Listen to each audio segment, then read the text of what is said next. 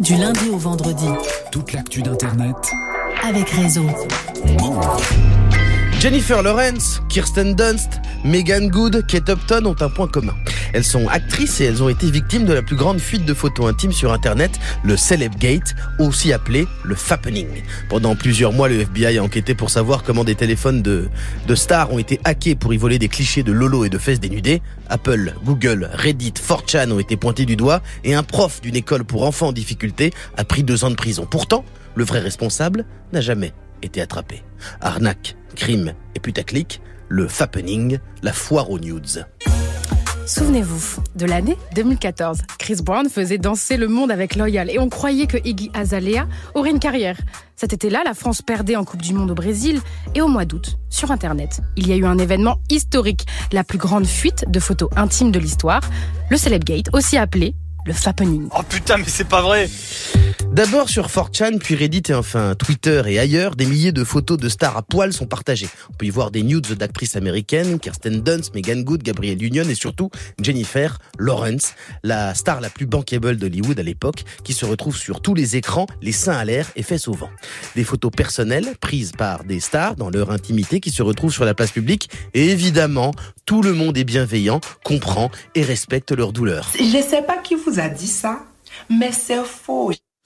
Les images se retrouvent sur des sites porno et sur les réseaux. C'est un, tsunami de commentaires dégradants. Toutes ces femmes sont traitées de filles faciles, de dégénérées d'Hollywood. Elles n'avaient qu'à pas prendre ces photos. Bref, un festival de sexisme international. Des stars du scandale et du cul, tous les médias s'emparent de l'affaire. Et à la télé, on dit tout et surtout n'importe quoi. La culture Internet à l'époque est une terre très peu explorée par les journalistes mainstream. On dit que c'est de la faute de Reddit et d'un type qui s'appelle 4chan. C'est lui le coupable. Les mecs pataugent dans la smoule. On est mal, on est mal, on est mal. Mais ceux qui rigolent pas du tout, c'est le FBI, qui enquête sur cette affaire de cybersécurité et de piratage inquiétante. Qui sont les hackers responsables et comment ont-ils fait? Est-ce qu'Apple a menti sur ses promesses de système de sécurité des iPhones? La méthode est rapidement révélée. Apple n'y est pour rien. Toutes ces stars ont reçu un faux email leur demandant de réinitialiser leur compte iTunes. Les pirates ont récupéré des mots de passe et se sont infiltrés dans les clouds de tout le monde. Ensuite, avec un simple logiciel, il suffit de déverrouiller tout le reste et aspirer des photos. Du simple phishing, rien à voir avec des techniques de l'armée russe ou du KGB.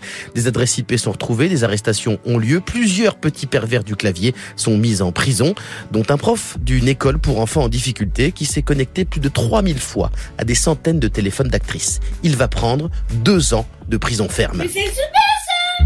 Mais l'autre problème, c'est les photos.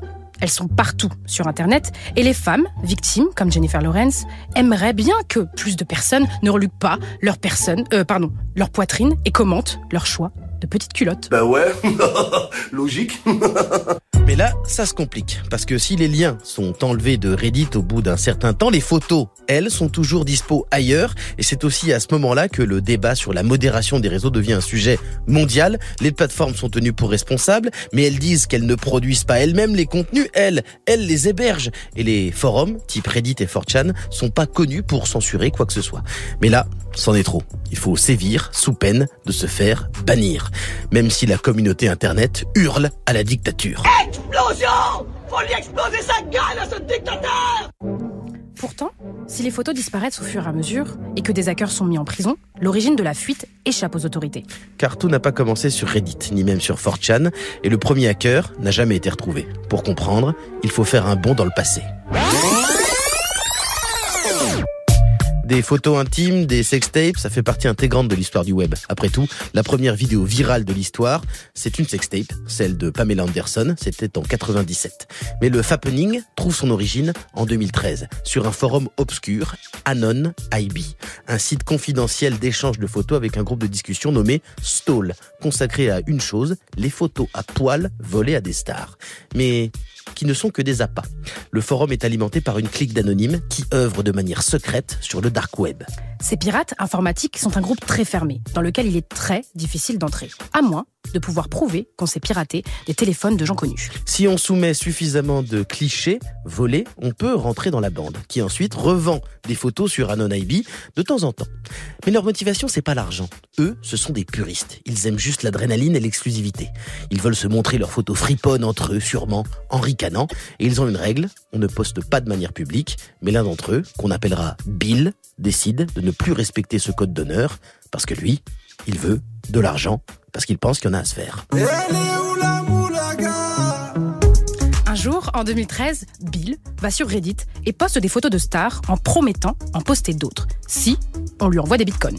Et il en reçoit. Le groupe, évidemment, se rend vite compte que Bill a trahi, et certains se disent qu'il faut essayer de prendre de l'argent en vendant le trésor pendant qu'il est encore temps. Il n'y a pas de raison qu'un seul d'entre eux soit le seul à croquer.